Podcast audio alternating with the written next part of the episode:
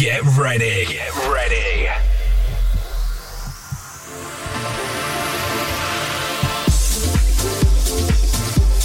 Mix and Khaki. You're now listening to the sounds of Mix and Khaki.